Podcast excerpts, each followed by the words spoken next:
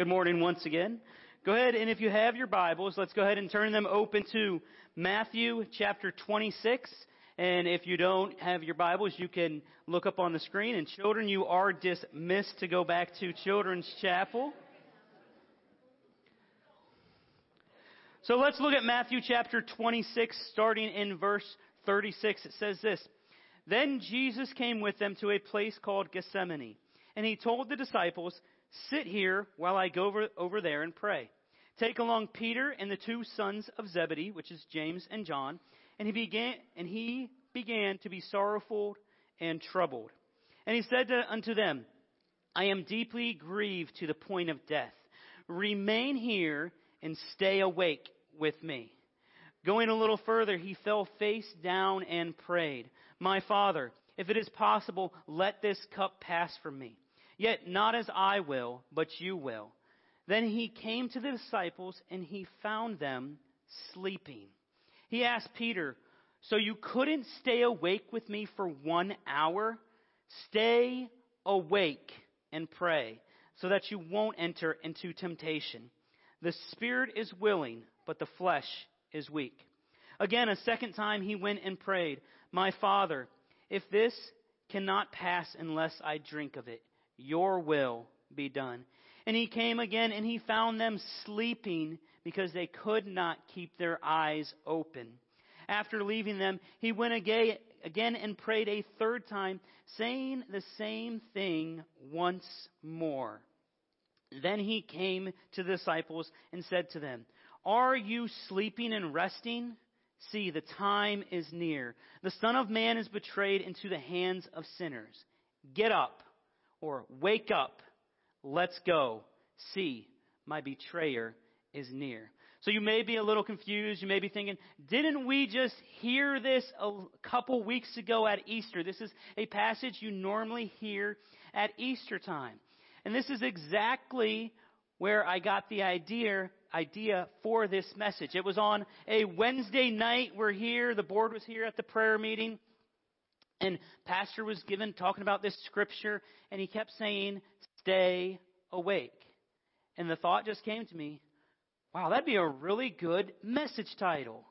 But that was all I had was stay awake. So I just began to pray about it. God, what do you want me to preach with this stay awake? So my question for you today is, are you awake or are you sleeping? Is God telling you to wake up? Not literally, because I hope you really don't sleep through my message today. But are you spiritually sleeping?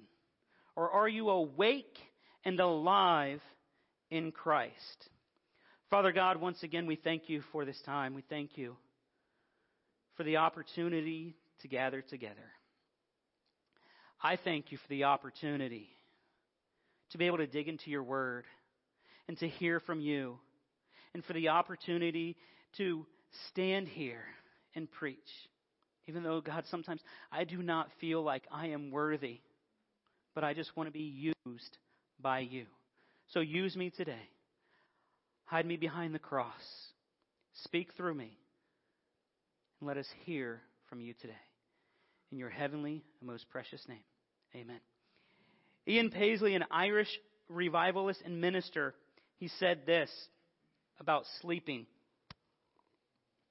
He said the church of Jesus Christ is largely sleeping. Like a great bedroom. You have all the Christians in the bed and they are sleeping and they are saying, please don't wake me up. I want to sleep on. And of course, when God wants to operate a revival, people cannot sleep. The Spirit of God awakens the people. In Isaiah, it says this it says, Awake, awake, put on strength. Wake up, you sleepy Christians. Awake, thou that sleepest. Arise from the dead, and Christ will give you life. Let's go ahead now and turn to Ephesians. Ephesians chapter 5, starting in verse 1. And it says this Imitate Christ Let's stop and think about that for a second. We are to imitate Christ. So we are supposed to look like Christ in everything we do, everything we say at all times.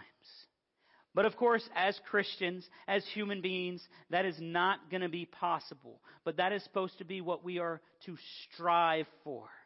To strive to be like Christ.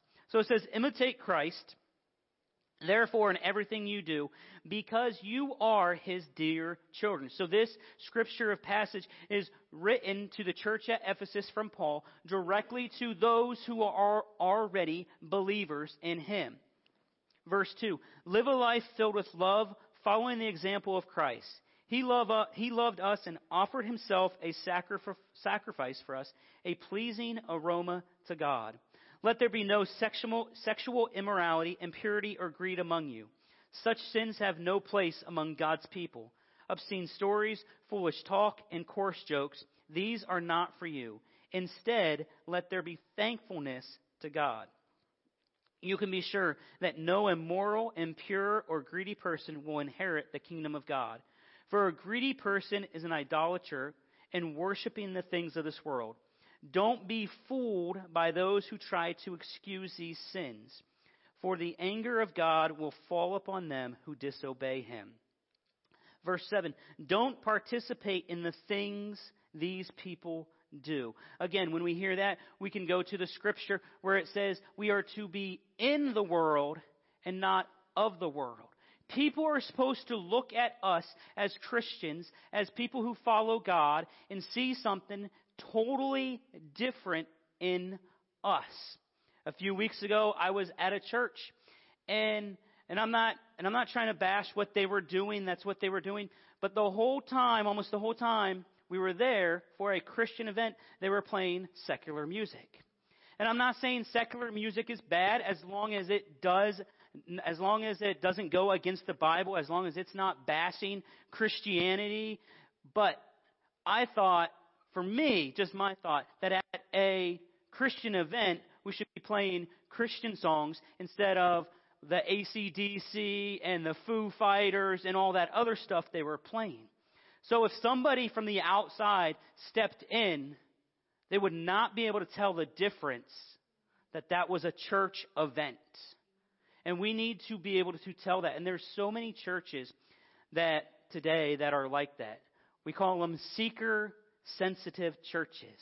They want you to feel good. There's nothing wrong with being a seeker friendly church. We want to be friendly to all those who come in. But when somebody steps into church, into the building that we call the church, that we you know, praise God in, they should be able to see that there is something different in this building than other buildings that they are in. And again, like I said, that is just my opinion. I can't pull a scripture really from the word that says they shouldn't play secular music. But again, I want the, I want people when they step in here, I want them to hear the praises of God. And again, I'm not saying they have to play praise and music all the time. There are plenty of upbeat Christian rock stuff that they could play. Let's get back into the in, into the word. So verse 8 says for once you were full of darkness but now you have the light from the Lord, so live as people of the light.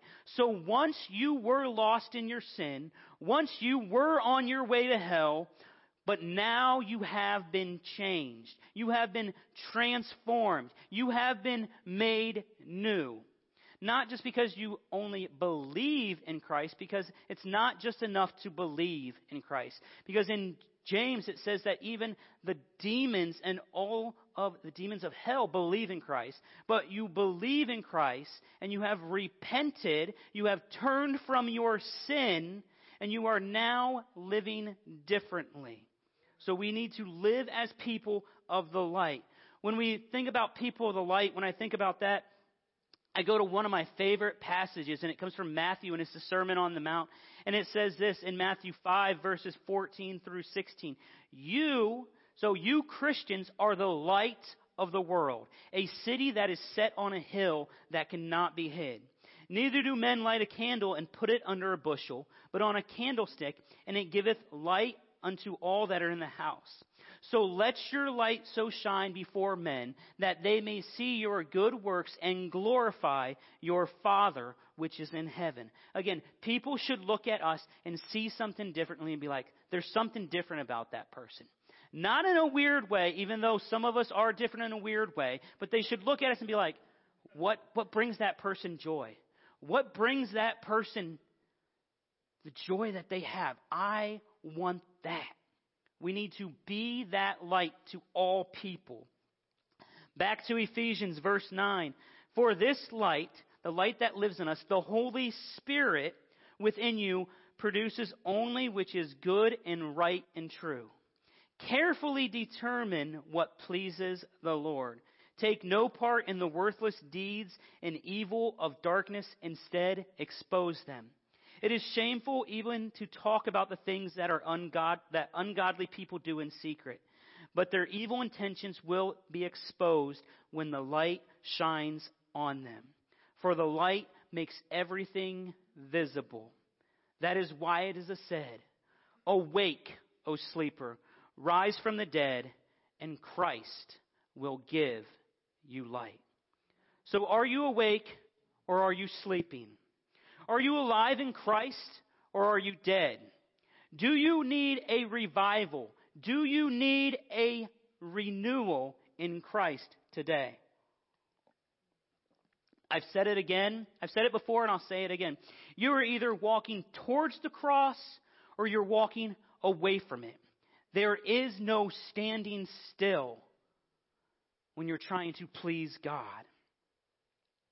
Revival is this revival is to live again, to receive again a life which has almost expired, to rekindle into a flame the vital spark which was nearly extinguished. Revival is about a person, not a place. Revival can happen in you anytime, anywhere you choose to follow Christ. It doesn't just have to happen at church.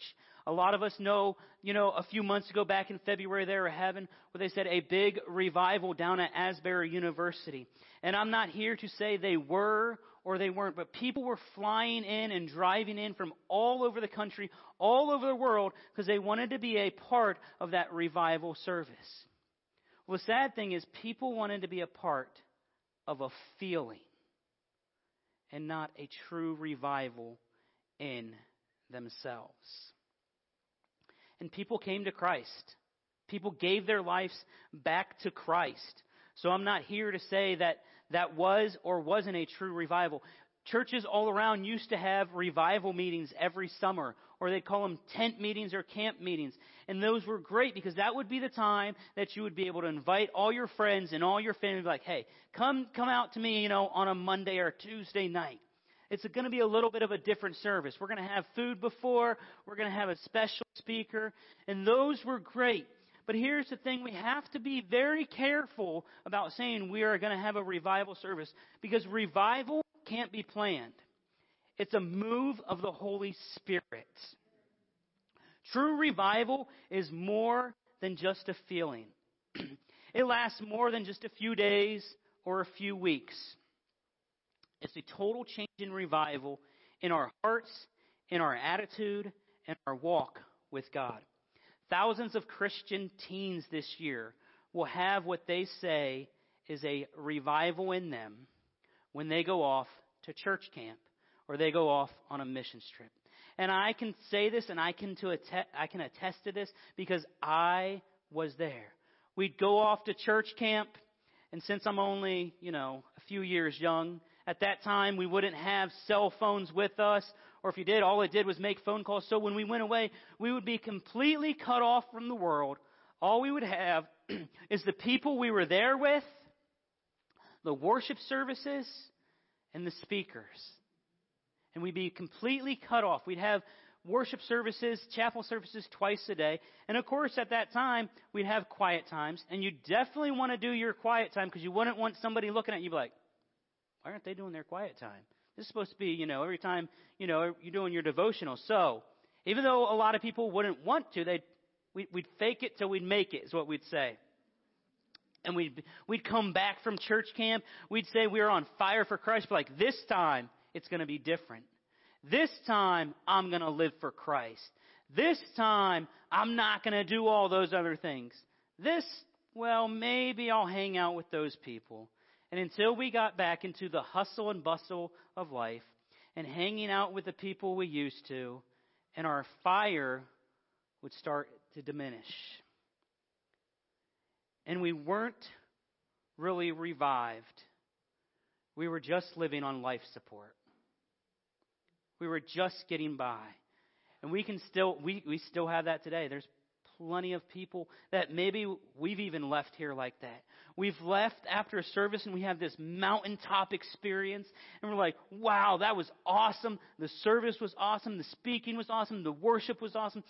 God showed up. The Holy Spirit was there. And then we get on with life and we start to go back down the mountain and we start to lose that fire that was underneath of us. Or we go away to a conference and I pray the men that went away to the conference a couple weeks ago, I pray that what everything that Pastor Marquis spoke about, that we truly put it into practice. That it's not just a mountaintop experience. Pastor Marquis was talking about leaving a legacy. What kind of legacy do you want to leave? In your church, in your home, in your workplace. Everybody we come in contact with, we're going to have an impact on their life, either positive or negative. And the most memorable thing wasn't even something that he said to us, it was something that we did. So on Saturday, we had two sessions. We had the first session, and then we had solo time, and then we had a second session. And during solo time, they challenged us. They gave us a little journal, and we had to go out and we had to write our own eulogy or write our own obituary. And we had to think, what will people say about me at the end of my life? Will they say that I was living for Christ? I mean, they may say it, but will they really mean it? And wow, sitting down just to think about what I hope is said that day for me made me really think about my life. Am I really living a life of positive legacy? Am I really trying to impact people the best way that I can? Do I want people to say that I was dead in my life to Christ? Or do I want them to say that he was awake in Christ and he lived for Christ and it shone throughout his life? Isaiah 57:15 says this, "The high and lofty one who lives in eternity, the holy one says this, I live in a high and holy place with those whose spirits are contrite and humble." I restore the crushed spirit of the humble and revive the courage of those with a repentant heart. So, how do we know if we're spiritually sleeping? Six things that I will tell us if we are spiritually sleeping or if we are awake in Christ. One, we have a, I know I put seven on there, but I realized I only had six. I can hear you back there.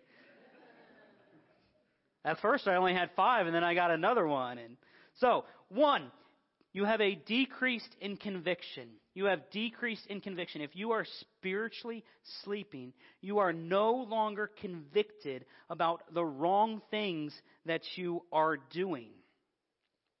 John 16, 5 through 15. John 16 says this But now I am going away with the one who sent me and not one of you is asking where I am going. So Jesus is talking to his disciples, and he keeps telling them that he, he's going to go away. And they're like, no, you don't need to go away. They never asked him where he was going. He said, but I'm going to go.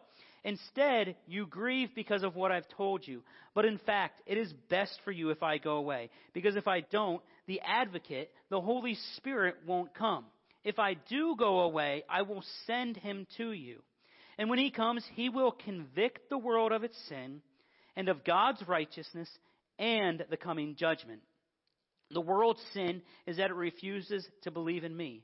Righteousness is available because I go to the Father and you will see me no more. Judgment will come because the ruler of this world has already been judged. The ruler of this world is Satan. Verse 12. There is no, there is so much more that I want to tell you, but you can't bear it now. When the Spirit of truth comes, He will guide you into all truth. He will not speak on His own, but will tell you what He has heard. He will tell you about the future. He will bring me glory by telling, telling you whatever He receives from me. All that belongs to the Father is mine. That is why I have said, the Spirit will tell you whatever He receives from me. The Holy Spirit acts as a sort of prosecuting attorney who exposes the evil, reproves evildoers, convinces people that they need a Savior, and makes us feel convicted when we do wrong. And we need to understand that there's a difference between guilt and conviction. Guilt is more about our fleshly desires, and guilt can sometimes even come from Satan. Where conviction comes from the Holy Spirit. Guilt does not lead to change. Satan uses guilt to keep us right where we're at, broken. Conviction, again, is totally different. There are several sources that God can use of conviction in your life to expose sins, can give you wise counsel, and the Holy Spirit in God's Word will do this. In 2 Samuel, God used Nathaniel to convict David of his sin. So if we know that, if you know the story of David, David was the king. He stepped out on his roof. He saw Bathsheba. He wanted her. And then he, he took her. He had an adulterous affair. He then killed Uriah to hide his sin. And Nathaniel comes to David and says, You're living in sin. I know what you have done. God has revealed it to me. And if you want later this week, I challenge you to read Psalms 51. It's a Psalms that David wrote after hearing that about the sin that somebody knew, and he was so convicted. And you can just hear his heart in the fact that he had a total change. And if you know anything about David, even though David messed up multiple times, he was still called a man after God's own heart because he repented of his sin and he knew that he needed to live for God. Point number two, decrease time spent with God. When I first started writing my sermon, I was like, okay, well, decrease time spent with God. We don't really need to hit that one as much because we kind of hit that last time I preached with This is my Bible and then I started thinking and reading, and there's actually more to this point than any other point. Because time spent with God is one of the best times and most important times of our life. When we're talking about time spent with God, we're not just talking about reading the Bible. We're talking about reading a good book that's going to help you in your walk with Christ. We're talking about, again, putting on that positive music that other people have wrote that they get stuff from scripture. So we would call that worship. We're talking about times in the church and fellowshipping with other believers. And then we're talking about that time, that place where you go to, where you're off and alone, and in the quietness of everything. You just sit and listen and meditate on what God has said to you, what God has revealed to you through His Word, and you think about His goodness through salvation. So, how should we read the Bible? Why should we read the Bible? One, we should read the Bible because it reveals God's character. Exodus 34, 6 and 7 says this the Lord passed in front of Moses, calling out, Yahweh the Lord, the God of compassion and mercy. I am slow to anger and filled with unfailing love and faithfulness. I lavish an unfailing love to a thousand generations. I forgive iniquity, rebellion, and sin.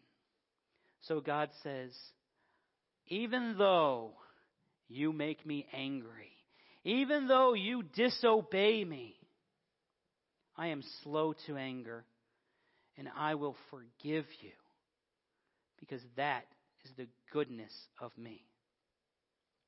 But it also says this, but I do not excuse the guilty. I do not excuse those who continue to choose to live in their sin, who choose to live an unrepentant life, who choose to do all the things that I have commanded them not to do. I lay the sins of the parents upon their children and grandchildren, and the entire family is affected, even to the children in the third and fourth generation. Think about that. The things we do today not only have consequences for us, but our children, our grandchildren, and our future generations. All because of the choices we make today. Why should we read the Bible? It gives instructions for daily life. 2 Timothy 3 16 and 17 says this All scripture is inspired by God and is useful to teach us what is true and to make us realize what is wrong in our lives. Here's the hard thing it corrects us when we are wrong and teaches us what to do right. God uses it to prepare and equip his people to do every good work. So we read the Bible to see how to live. And it corrects, corrects us when we're wrong. Number three, it teaches us how to pray.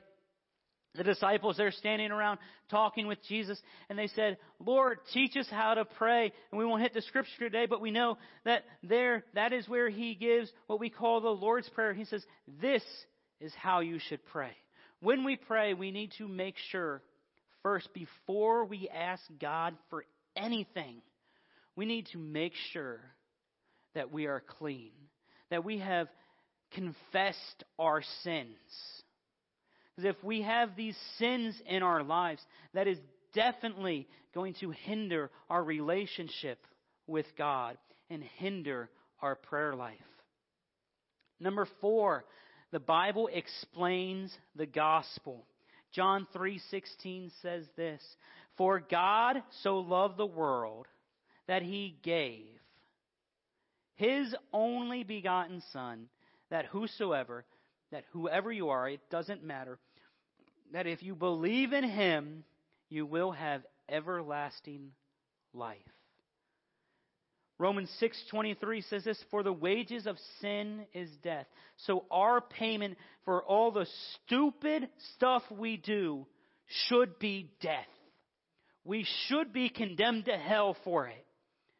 But because of the gift of God, the gift of salvation, the gift of His Son dying on the cross for us, we can have eternal life through Jesus Christ our Lord. Number five, it explains what we should do with our knowledge about the gospel. Matthew 28, 19 and 20 says this, Therefore, go. That's the first thing we need to do. We need to go. We need to go and make disciples. So we need to go and tell people about Christ and help bring them to the Lord. Show them they need the Lord. So we need to go. We are to make disciples of all nations. Then we need to baptize them in the name of the Father, the Son, and the Holy Spirit. Then we need to teach these new converts, teach these new disciples to obey all commands in the Bible. We don't get to pick and choose the ones we like.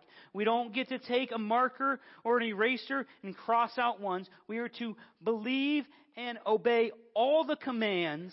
And it says, and be sure of this, I am with you always into the end of the age. So it tells us what we do with our knowledge about Christ and that is one reason why we have church. That is one reason why we have New Hope for Recovery.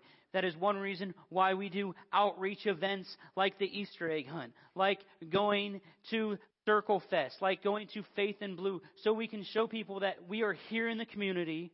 We love you. We're going to give you this free stuff because we love you. So come join us because not only we love you, but God loves you as well. Number six, it teaches us to trust God. And this one is very hard sometimes because we want it our own way. We think we know what is best for us when we don't. Proverbs 3, 5, and 6 says this Trust in the Lord with all thine heart, with your whole heart, and lean not on your own understanding. Don't think you know what is best. In all your ways, acknowledge Him, acknowledge God, and He will direct your paths when we put our full trust and faith in Christ, He will show us which way to go. Number seven, it shows us what God's will is. A lot of times people are always searching for this. Well, what is God's will? What is God's will for my life? How do I know what to do? Well, God's will is, can be simple, because God's will is to love the Lord thy God with all thy heart, with all thy soul, and with all thy mind. And then the second is to love thy neighbor as thyself. So God's will is to love him. When we love and put our trust in him, then we can know God's will for our life. Romans 12:2 says this, "And be not conformed to this world, but be ye transformed by the renewing of your mind, that you may prove what is good and acceptable and the perfect will of God. 1 Thessalonians 5, 16 and 18 says this, always be joyful. And again, there's a difference between joy and happiness, and we'll hit on that later. But always be joyful. Never stop praying. Be thankful in all circumstances. Be thankful in the good times and be thankful in the bad times. Because even in those bad times, we know that it could be so much worse for us. And sometimes those bad times can produce good results.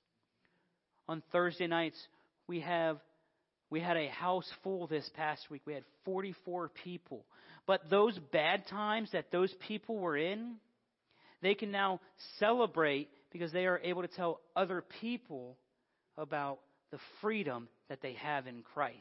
Because of the bad things that they went through, the things that they done wrong, the things that have not gone right in my life I can now use those as what we call a testimony to testify that God is good, that He has brought me through it, and I can now help other people who are walking through those heartaches just like I was. Number eight, it teaches us how to forgive. And wow, is that one that I think a lot of people hate. We do not like to forgive people because they did us wrong. They deserve what they got. But it says this in Ephesians Get rid of all bitterness, rage, anger, harsh words, and slander, as well as all types of evil behavior. Instead, be kind to each other, tenderhearted, forgiving one another, just as Christ Jesus has forgiven you. So the beginning part, get rid of all bitterness, rage, and anger. Just this morning, I was we were on our way here, and I was listening to the radio and listening to the fish and they were talking about the new movie that has come out about George Foreman, who's a boxer, but a lot of us know him from his kitchen event, inventions. And he was talking about he had gone around with boxing two times. He went one time and then he retired and then he came back.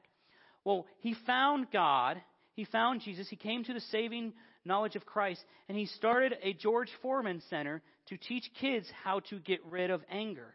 And he said his second time around, when he was punching people in boxing, he wasn't punching people out of anger anymore. Because the first time, every time he stepped in the ring, he just had this anger because he had yet to come to the knowledge of Christ. So we need to get rid of that. That anger, that bitterness, that is going to hinder our relationship with God.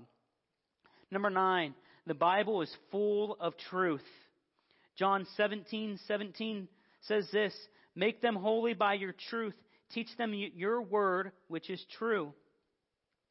And John 8, 31 and 32 says this, Jesus said to the people who believe in him, You are truly my disciples if you remain faithful to my teachings, so you can be called a disciple, a follower of Christ, when you listen to the Bible, and you will know the truth, the truth that is in the Bible, and the truth who is Jesus Christ our Lord, and the truth will set you free. So coming to Jesus and reading the Bible exposes our sin and shows us how to truly live for Christ. And number 10, it reveals how much God loves you. Romans 8, I'm going to go ahead and skip ahead to verse 35. So Romans 8:35 it says this. Can anything ever separate us from Christ's love? Does it mean that he no longer loves us when we have trouble or calamity or are persecuted or are hungry or destitute or in danger or are threatened with death? Does it mean that God no longer loves us when we go through the hard times of our life? Does it mean that He no longer loves us when we say, well, I just don't feel God at this moment? Verse 36, as the scripture says, for your sake we are killed every day. We are being slaughtered like sheep. No, despite all these things that you go through, overwhelming victory is ours through Christ who loved us.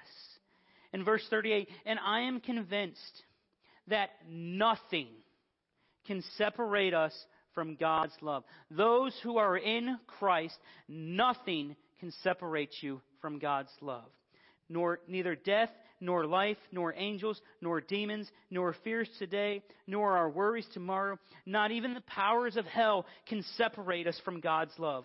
No power in the sky above or in the earth below. Indeed, nothing in all of creation will be able to separate us from the love of God that is revealed in Christ Jesus our Lord. And that is a verse we should be able to find hope in.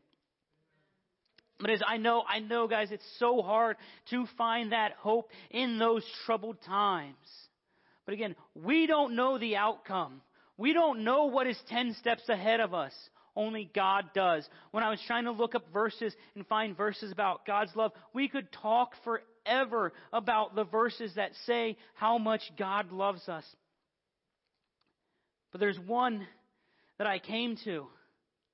And it says this in Ephesians 1 5. It says, God decided in advance to adopt us into his own family by bringing us to himself through Jesus Christ. This is what he wanted to do, and it gave him great pleasure. Let's leave that verse up there for a second because I want to hit a couple words. It says, God decided in advance to adopt us. So we can put it in perspective as adopting a child, or many of us have never done that. Maybe you have adopted an animal. Even if you went out and bought yourself an animal, bought yourself a dog or a cat. You went out and you decided which one to choose. You said, I choose that one. That is the one that I want.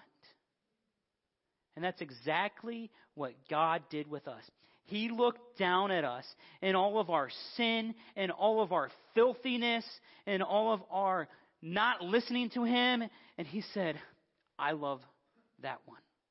I choose that one because it's what he wanted to do. He didn't have to do it. He didn't have to adopt us into his family.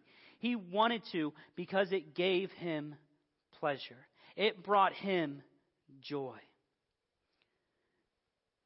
Number three, third thing, how do you know if you're spiritually sleeping? Decreased confidence in the power of prayer.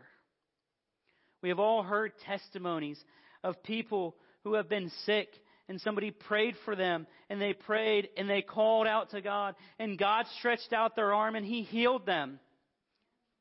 And then there's the rest of us who have prayed and prayed for healing and we haven't found it. And we have prayed for our miracle and we have prayed through a breakthrough and we haven't had that yet. We have prayed for our marriage to recover and it is still struggling.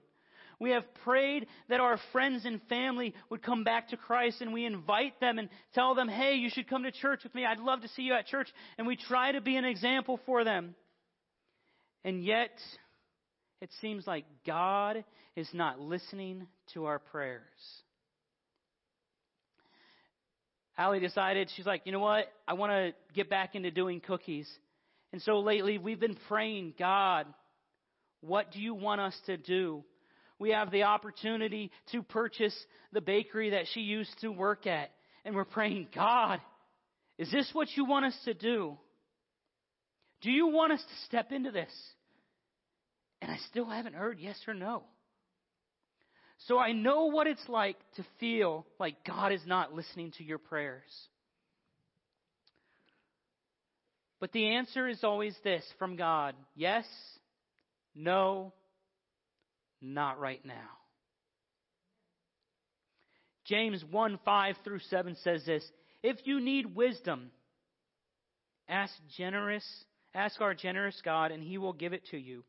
He will not rebuke, rebuke you for asking. When you go to God in prayer, He's not going to look at you and be like, Are you stupid? Why are you asking me that? No, don't ask for that.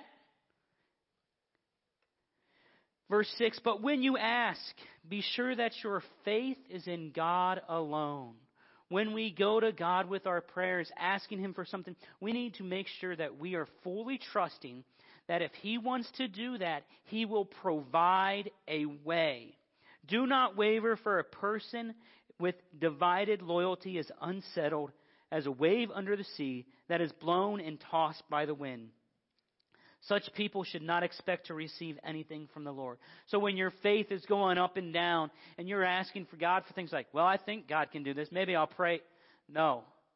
He wants your 100% faith like, if I ask God for this, I know that He can do it. Matthew 6:26 says this, look at the birds. They don't plant or harvest or store food in barns, for your heavenly Father feeds them.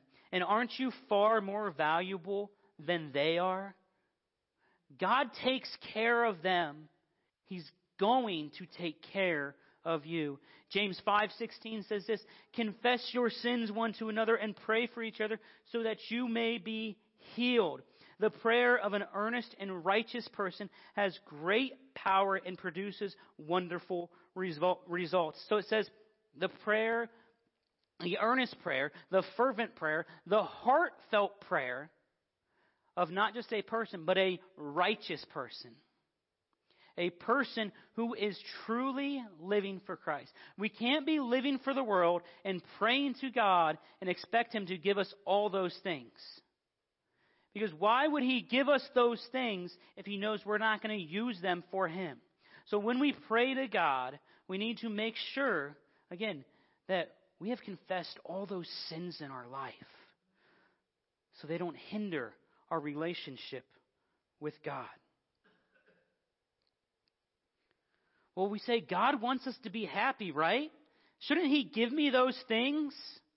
Well, again, there's a difference between happiness and joy. Where happiness is external, joy is internal. Where happiness is have what you want, joy is wanting what you already have. Where happiness is the effect, joy is the cause. And where happiness is temporary, joy is eternal. Let's look at 2 Corinthians 12. We're actually going to skip down a couple verses. Uh, we're going to go to verse 5. So Paul here is writing to the church at Corinth and he's telling them about, you know, I could tell you all about these good things that God has done for me. And in verse 5 it says, But if I tell you about those experiences that are worth boasting about, but I'm not going to do that, I will only boast about my weakness. If I wanted to boast about those good things, I wouldn't be a fool or a liar because I would be telling the truth. But I won't do it because if because I don't want anyone to give me credit for those things in my life. I don't want anybody to give credit beyond what they can see in my life or hear in my message. Even though I have received such wonderful revelations from God, so to keep me from being proud, I was given a thorn in my flesh, a messenger from Satan to torment me and keep me from becoming proud. Three different times I begged, I pleaded, I cried out to God to take it away from me. And each time he said this, My grace is all you need. My power works best in your weakness. So now I am glad to boast about my weakness so that the power of Christ can work through me. That is why I take pleasure in my weakness and in the results, in the hardships, the persecutions, and the troubles that I suffer for Christ. For when I am weak, I am made strong. I am made strong only through God, only through His help.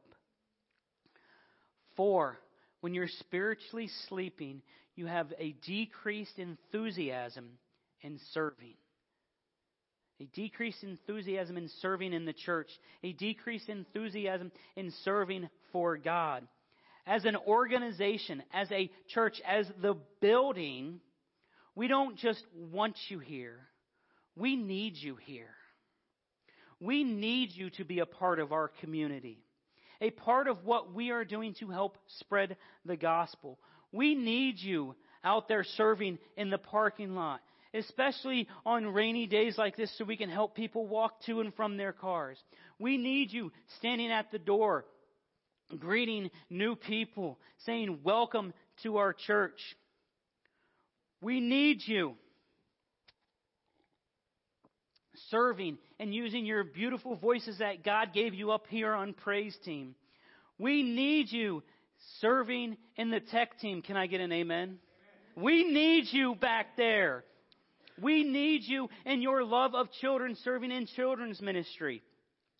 We need you with your able to fix things and make things and paint things. We need your hospitality ministry serving in the kitchen. And if you don't know where to serve and you want to serve, you say, well, I want to serve. I want to help the church get further. I want to help reach people. See me, see Pastor Todd. We can help plug you in to the right place where you need to be. God has given each of us a special gift, and we need to use that gift for Him. Matthew, I'm going to skip that one. Matthew 20, 28 says this For the Son of Man came not to be served, but to serve others and give His life as a ransom for many. We don't just want you here, we want you here, but we need you here. We need you to help further this ministry, to help reach the lost and show them that there is a better life worth living. Number five, decreased in fellowship with other believers. That can coincide with what we just talked about with your decreased enthusiasm in serving. They always say if you want to be smart and wise, then you surround yourself with people who are smart and wise, because they will help you become smart and wise. So if you want to be holy, if you want to be godly, then you need to surround yourself with people who are striving to be better each and every day. You need to surround yourself with those who are following Christ. Because most of the time, if we surround ourselves with people who aren't following Christ, they're going to bring us down instead of us lifting them up. Because the powers of this world, we're just going to call it what it is, the demons of this world are fighting against us, and they don't want us to minister to those people who are lost. So, we need to continue to minister to the people who are lost, but we need to surround ourselves with people who are like minded. And number six, decreased in spiritual joy. I'm going to go through these real quick. So there's 10 things that I have here that shows us if we have a decreased in spiritual joy and how why we should have joy. So one, joy comes through our faith in Jesus Christ as our Lord and Savior. When you come to the knowledge of Christ, saying, I can't do this on my own. I need Christ. I needed that blood atonement. I needed that sacrifice to go to heaven. That is a step to joy. Joy comes with obedience to Christ. How do we obey Christ? We do what the Word says. We evangelize. We love. We serve. We give. Three, joy comes through forgiveness and repentance. Again, we've already talked about that with being convicted of our sin. So when you're living in sin, it is going to be so hard to have that true joy. So to find that true joy, you need to make sure that one, you forgive others, and two, you repent of your sins. Four, four joy comes through praying for others. We don't just need to pray for ourselves, we need to pray for others. Not just, oh, I'm going to pray for them. You need to go up to them and be like, hey, will you go down with me and pray today? I know you're going through something, and I want to pray for you today. Five, joy comes through fellowship with other believers. We need to be here in church. We need to attend the events that we can. And we know you're not going to be able to attend every single event that is put on. But we need to make sure that you are fellowshipping with other believers. Six, joy comes through service in His kingdom. We've already talked about that. We don't just want you here, we need you here. We need you serving to make this a successful ministry. We need people serving to put on what we do today. It takes a lot of work to do a Sunday service. It takes a lot of work to do an Easter egg hunt. It takes a lot of work to do New Hope for Recovery. Joy comes when you're here and you're serving and you're seeing lives changed.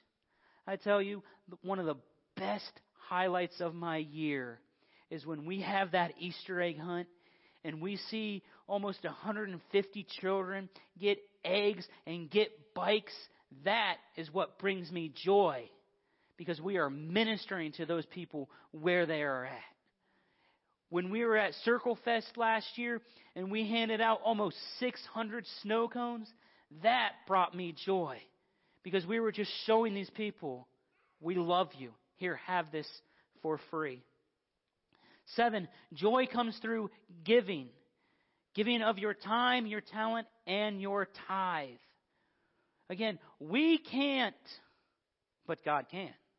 We can't make this ministry go on. We can't pay the light bill. We can't get the technology that we want and need without you giving. We can't do New Hope for Recovery without you giving. We can't minister to those people who are down and feel like there is nowhere to go without you giving. Number eight, joy comes through worship. Again, worship isn't just the music that we sing, it's a lifestyle. Joy comes through your quiet times and your solitude with God. Joy comes through the study of the Word of God. And joy comes through your identity in Christ. You are God's workmanship, created in Christ to do good works. You are the light of the world. And that should shine each and every day. You are adopted into the kingdom of God, and you are heirs of his kingdom. So, are you awake or are you sleeping? Are you living for Christ or are you living for this world? Are you carrying your cross? Why should a person come to the cross? Why should a person be willing to embrace death with Christ? Why should a person be willing to go down into the tomb and back up again? Why? Because it is the only way that God can get glory out of a human. In the times of Jesus, they said, You knew one thing about a person who was carrying the cross out of the city. You knew that they weren't coming back. And yet, too many times, we come down to an altar week after week after week like we're fascinated by it, like there's something magical about it, instead of the power that is in Christ to revive you.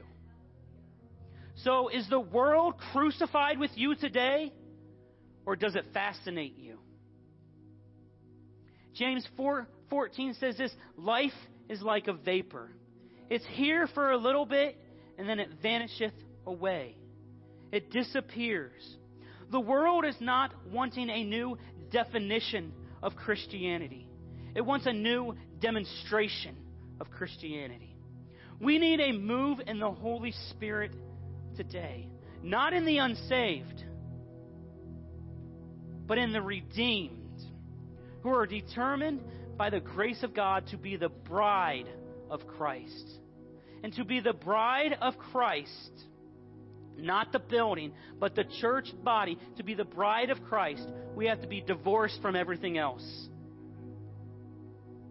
If Jesus came back today, he wouldn't go out and cleanse the unsaved. He'd start right here in the church. Because we need revival through him. The story I read about these Moravians, and they were from the Czech Republic. And that was that was their that was their church, the Moravian church. And out there there was an island. And the person who owned the island had slaves there, and he said, No man of God and no Christian will ever step foot on this island. If they're shipwrecked, we'll put them up in a house, but I'm not letting anybody minister and talk about God to my people. So, two young Moravians, two young believers in Christ, they decided to sell everything they have and pay their own passage to go out there to the island to be slaves for him. And on their way out, they said this May the lamb that was slain receive the reward for his suffering. so they said, We're going to go out. We have been revived, and we are going to go out to that island. We are laying everything we have aside, and we are choosing to follow Christ. We are choosing to be awake in Him. Is that you today? Are you sleeping spiritually? Or are you awake in Christ? We're going to have an altar call like we always do, where you get to choose what you walk out with today. You get to choose if you want to walk out with those burdens. You get to choose who you want to follow Christ or the world. Father God, once again, we thank you for this time. Thank you for your word. We thank you for your salvation. We thank you for the yeses. We thank you for the no's. We thank you for the hardships because only you can be glorified through those hardships. Revive us today. Give us a new spirit and let us live for you. In your holy and most gracious name. Amen.